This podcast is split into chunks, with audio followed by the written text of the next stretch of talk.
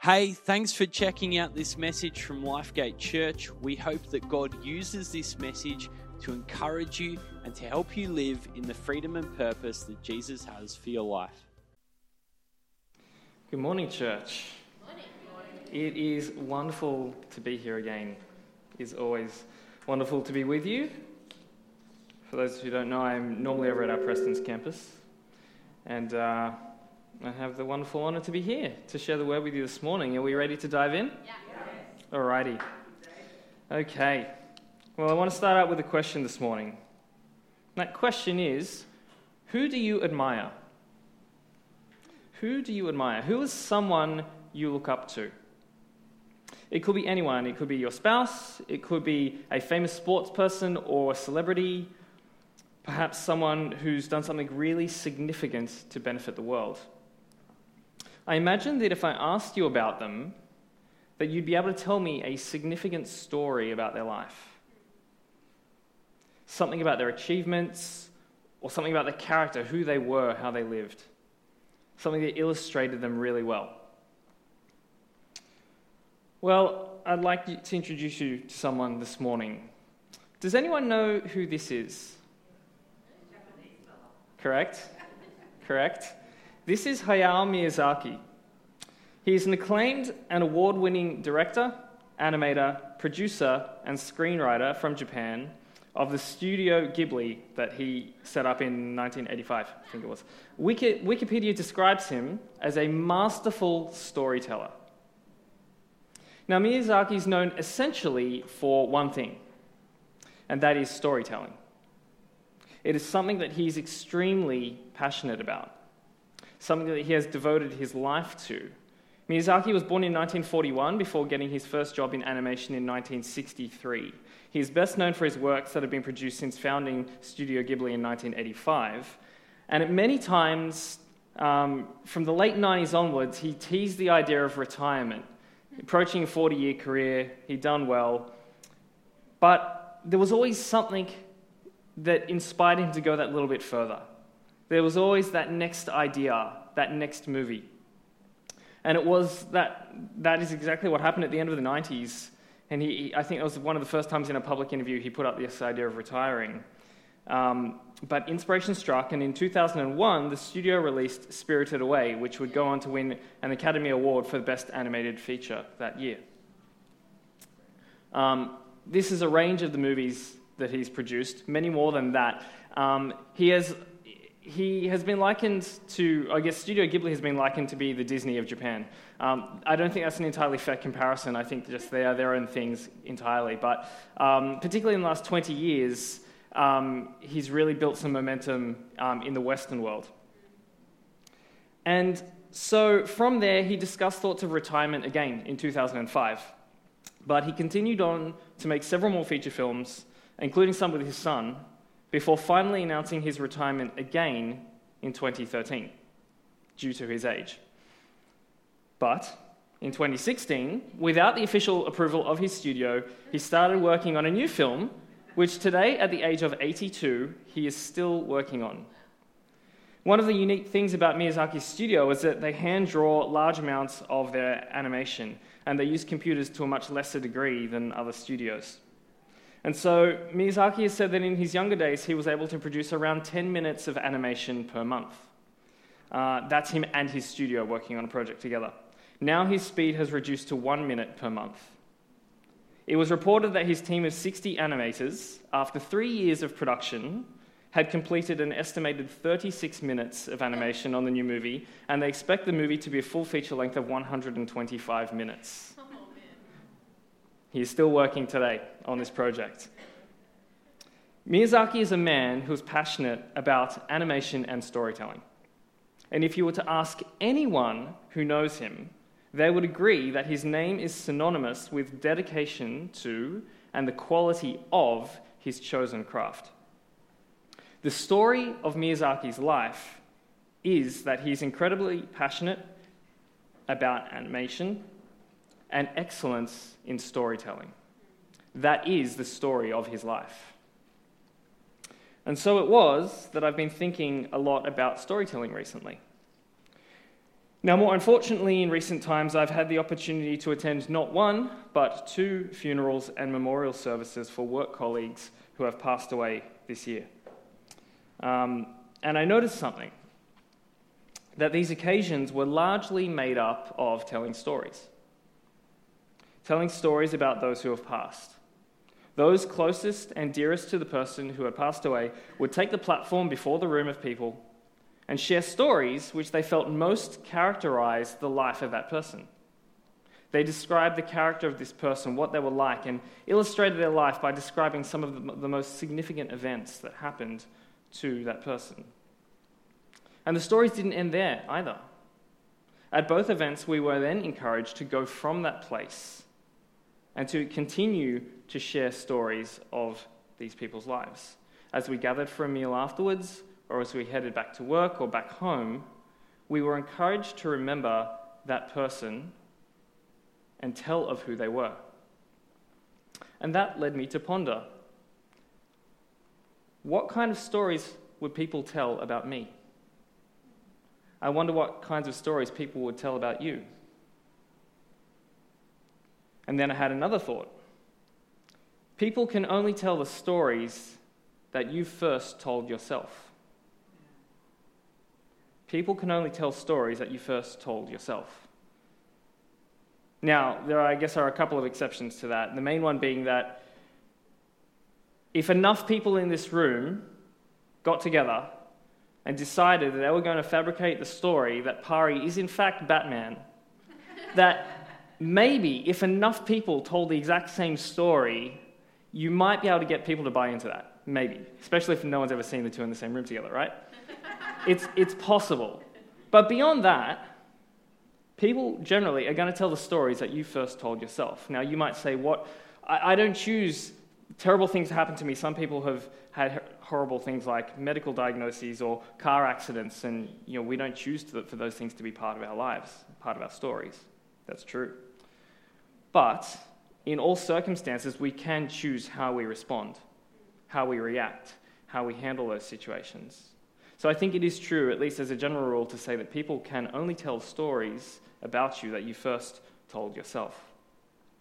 So let me ask you this question this morning What story is your life telling?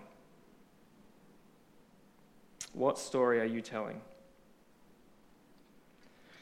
Now, recently I've been reading through the book of 1 Samuel, which particularly looks at the lives of King Saul and King David, Israel's first two kings. So I wanted to spend some time here this morning and look at these two interesting biblical lives.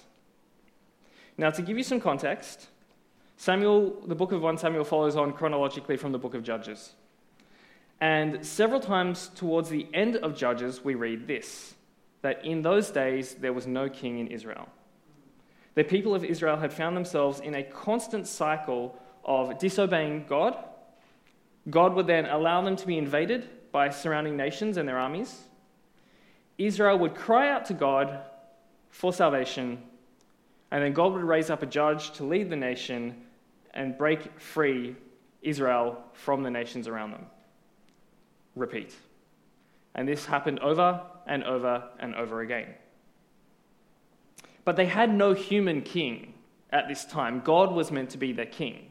But they were getting overrun by all these nations around them, and each of those nations had a king. And so they're looking on at all these other, other nations and going, We want a king too, a human king. And God grants their request. Now, first, God chooses Saul to be king. God speaks through the judge and prophet Samuel, anointing Saul to be leader over Israel in 1 Samuel chapter 10. And God says that the Spirit will rush upon him and he will become another man. And we read later on in that chapter that that very thing happens. The Spirit rushed upon Saul and he began to prophesy. And the Bible says God gave him another heart. There we read in chapter 10 as Saul turned to leave Samuel, God changed Saul's heart. The Spirit of God came upon him in power. God was preparing him for the kingship, for leadership by his Spirit. We see something similar in David's life as well. In chapter 16, we read that at God's instruction, Samuel anoints David And the Spirit of the Lord rushed upon David from that day forward. This was before he battled Goliath. So we see that from a very early age, God was empowering him for the tasks that he had set ahead of him. We go on to see David give, uh, God give both Saul and David significant military victories.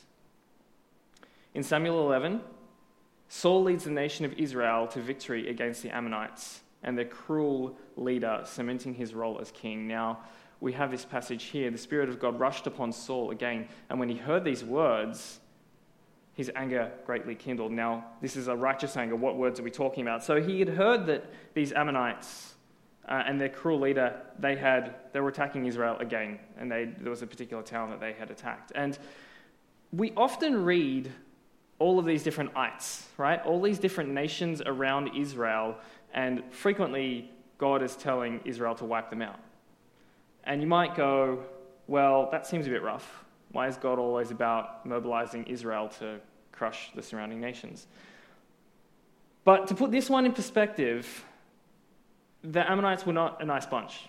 And this guy in particular, just to give you some illustration why God used Israel in the way he did, this particular leader, he had this thing where when he dominated or when he moved into a surrounding nation to conquer them, to take them over, he would, he would make sure that everyone who lived in that town, he stabbed them in one eye so that basically the, the, the, commentary I was reading basically said so that people lost their peripheral vision, or a lot of it, and depth of perception. So you're just going to be hopeless in any battle from there on. So it doesn't matter if you want to get together as your town or nation and revolt and fight back, because you're just at this massive disadvantage against his armies. And that was how he basically just tried to, to dominate the countries around him. And so God was using Israel to, to defeat these people. And he uses Saul for that. David likewise had great victory in defeating Goliath and then in defeating the Philistines in battle. Such that in 18, chapter 18, we read this David had success in all his undertakings, for the Lord was with him. So we see that God very clearly chooses both of them, sends his spirit upon them, empowers them, and gives them victory in the things he directs them to do. Sounds like a pretty good story so far, right? But now, Saul starts to make some questionable decisions, shall we say. First, God commands him to wait seven days for Samuel to meet him before going into battle against the Philistines. Samuel says, I'm going to come, I'm going to meet with you, we're going to sacrifice before God, and then we'll see what God wants to do. We'll go into battle if, if that's still the thing. But Saul gets impatient and then he just decides to perform the sacrifices himself. And then no sooner has he done that, that Samuel immediately turns up, which kind of implies some rash impatience on Saul's part. Uh, and he's like, What are you doing? Didn't we have an agreement? Didn't God say to do this, to wait? Then, in another case, again out of rash foolishness, he pronounces a vow over his army which contained a conditional curse over his own army now, he didn't need to do that. There was nothing making him do that. He, he just did it out of foolishness. And then, third, he disobeyed God's direct command to completely destroy the Amalekites and all they owned, instead, keeping the best spoils of the land for themselves. And then he tries to talk his way out of it when Samuel challenges him on that. And we read three times in the next few chapters that God rejects the king Saul from the kingship and takes his spirit from Saul. In chapter 15, we read Samuel said to Saul, I will not return with you, for you have rejected the word of the Lord, and the Lord has rejected you from being king over Israel. And the Spirit of the Lord departed from Saul. And then in chapter 18, we read Saul was afraid of David because the Lord was with him, but had departed from Saul. And we see Saul's response to these events it's anger in chapter 18, jealousy. From that time on, Saul kept a jealous eye on David the Bible tells us, and then further on, fear. Saul was afraid of David because the Lord was with him, but had departed from Saul. So Saul's he's on a bit of a downhill slide at the moment. Things are not looking so good, and and it's it's quite sad. But you'll you'll see uh, a certain theme appear uh, across the rest of Saul's life. Where we, will we'll run through that very quickly right now. See if you can you, you, can spot it. It's a little bit tricky, but you know you're a clever bunch. Um, if we read onwards, we, we read this. In chapter 18, Saul tries to kill David twice. In chapter 19, Saul tries to kill David. In chapter 20, Saul rages that he wants to kill David. In chapter 23 and 24, Saul pursues David to kill him, and then in chapter 26, Saul goes hunting David again because clearly he's not very good at killing David. All right. And then, as if that were not bad enough, in chapter 8 and 29, finally, as Saul falls further into despair, he consults a witch to speak to Samuel, who has died. He wants the witch to call up the spirit of Samuel because God, stopped God has stopped talking to Saul at this point. And here's the thing Saul had outlawed this practice himself as king. He said, okay, God says we're not practicing this in the land, and then he goes and does the very thing that he's outlawed. And then a short while later, he dies in battle against the Philistines. Saul's story, in summary, is that in spite of God's blessings and the incredible way in which God was using him, Saul chooses disobedience. He chooses to do things his own way. He gives in to anger and jealousy and fear, and out of that, he makes a whole lot of poor choices that shape the latter parts of his life. Now, my study Bible has a little blurb um, for like each main uh, biblical figure um, to give you a really short TLDR style version of, of who this person is. And we read this about Saul. He's best known for his physical, impressive physical appearance. Okay, cool. Um, losing God's favor by disobeying God at critical points in his life. Okay, not so good. And third, his murderous hate of David. Imagine that being written on your tombstone. Lived with murderous hate towards so and so. It's not exactly what someone wants to, you want someone to say about you at the end of your life. Now, compare this with what we read of David. One of the earlier things we read in chapter 13 is this The Lord has sought out a man after his own heart and appointed him leader of his people. A reference that Paul also quotes in Acts 13, where he gives this very where he's giving a brief history of the Israelites, and he says this I have found, he says this of God, I have found in David, the son of Jesse, a man after my heart who will do all my will. We're starting to get a picture of David's character here. Now, many times through 1 Samuel, we read of David's obedience to God and David's inquiring of God what he should do next. He didn't just fly in and make his own decisions, but he was frequently consulting God what's my next step? Where should I go? What should I do? David also shows an extreme reverence for God. Twice while fleeing for his own life from Saul, he has the opportunity to turn the tables and kill Saul because Saul ends up in a vulnerable situation. Both times, David acknowledges that even though Saul is trying to kill him, Saul is still one who has been anointed by God, and David refuses to come against him. Such was the honor that David had for God. Not for Saul, but for God.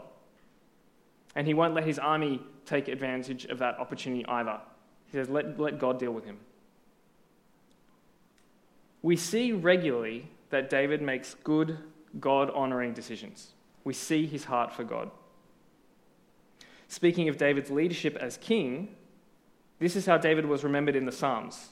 In Psalm 78, we read that David shepherded them with integrity of heart. With skillful hands, he led them. And just, just to clarify, David didn't write that psalm. That's not him big noting himself. Uh, it's common knowledge that, that David wrote a lot of the psalms, yes, but not this one. So it's, it's not a situation of that, just in case you were wondering. Integrity is a strong word. You don't say that someone has a little bit of integrity or every now and then they showed a bit of integrity. That's, that's not how the word works. So this speaks to David's character. Now, it would be remiss of me not to acknowledge that David had his flaws. Yes. Particularly towards the end of his life, if you read through 2 Samuel, Samuel, or the book records some pretty big stuff ups. But in reading through that book, you will also notice that when this happens, David is usually quick to be convicted of his mistakes, his sins, his errors, and seeks God and repents, which is a different behavior than what we see from Saul. So, where do we go with this? Well, if I had to sum up the story of Saul's life, it would be something like this Chosen by God, Saul starts life well, but at a point we see that he simply didn't have the humility to accept that God's ways are best. Instead, choosing to do things his way instead of following God's commands. He repeatedly gave in to his emotions, allowing himself to be swayed by fear and anger and jealousy and hate. And out of those emotions, he made poor choices. Meanwhile, the story of David's life goes something like this Chosen by God, we see a man whose heart was for God, a man who showed great faith and wanted to honor God and put him first in all things. He was a man who wanted to live life well. He made decisions based on justice, decisions based on kindness, and when he got it wrong, he showed real repentance and a desire to return to God. I wonder if they were aware of the story their lives were telling. Particularly as they had this documented history of Israel up till that point, um, and being in the, in, the, in the, I guess, in the royal court, I wonder if they were aware of the stories that would be told about them, the histories that would be recorded. I wonder how much you've thought about your own story this morning. Are you happy with the story your life is telling? What story do you want to tell? And where does God feature in your story?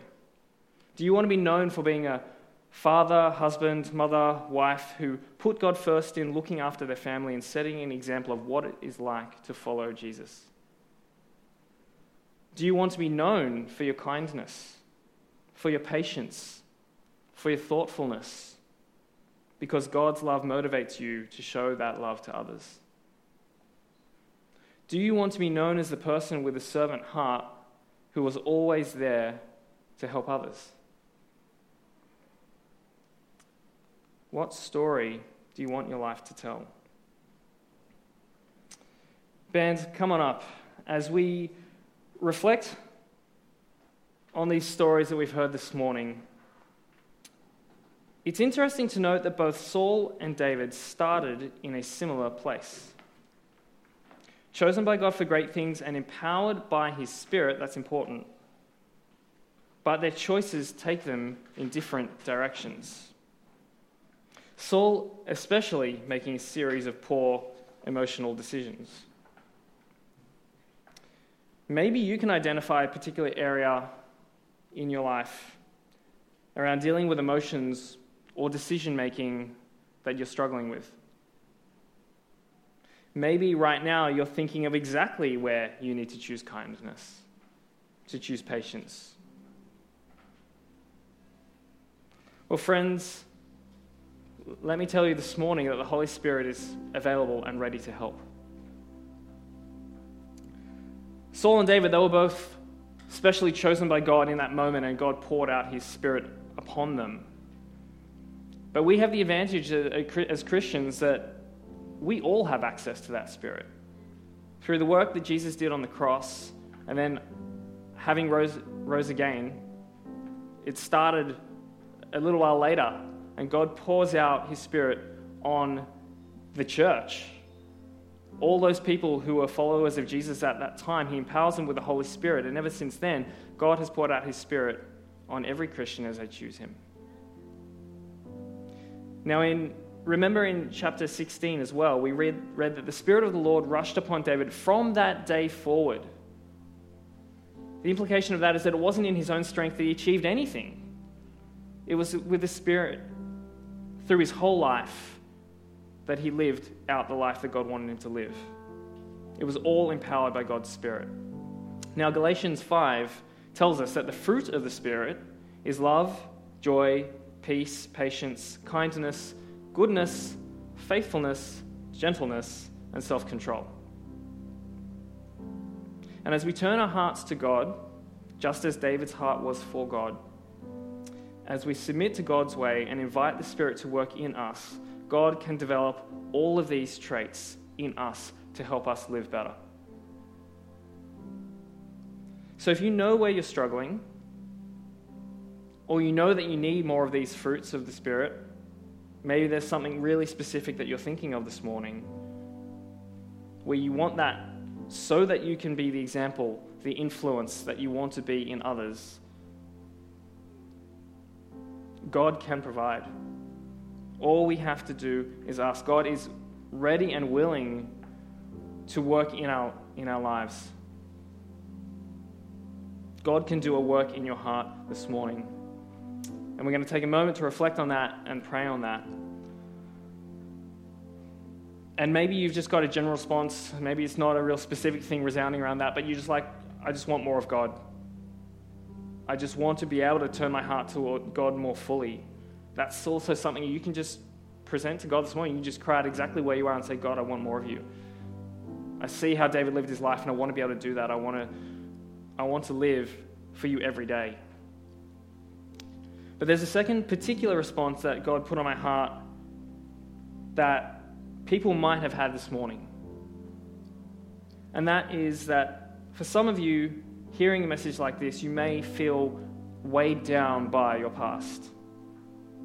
As you think about the story that your life's telling, you might feel weighed down, you might feel burdened. Maybe, maybe you feel ashamed. Maybe you're carrying a shame from something that's happened in the past, from past mistakes, from poor choices you've made. You may feel like your story is a burden to you and that it's too much for God. Well, friends, let me tell you this morning that your past is not too much for God. It doesn't matter what you've done, who you've been, you can still call out to God. You can still bring your burdens to Him, lay them at His feet, and ask Him to take them. And ask Him to help you change. Our God is a good Father, amen? Our God is a good Father who loves His children. He is a God of forgiveness, He is a God of peace, He is a God of grace. We believe that, church. So, what does it look like in your life to acknowledge, to call out to that God and say, Hey, God, I need you? If you're feeling a weight this morning around your story, I encourage you to bring it to God. Confess whatever it is. Ask God to lift that burden, bring healing and peace to you this morning. So I'm going to ask you to take a moment to reflect now and do that, whether it's that prayer or whether it's around the fruits of the Spirit and a real specific thing that, that you want God to work in. Take a moment and just tell God how you feel about it and ask Him for help. No special words required. Whatever comes to you naturally. It's just like talking to, to a good father who loves his kids. So take a moment now. Thanks so much for checking out this message. Lifegate Church has people meeting in person and online in many different locations, and we'd love to help you get connected. My name's Andrew, and I lead our online team here at Lifegate Church, and it's our job to do exactly that. We'd love to help you find community, get support and prayer, and take your next step. So, why don't you connect with us and take your next step at lifegate.org.au and click the next step button?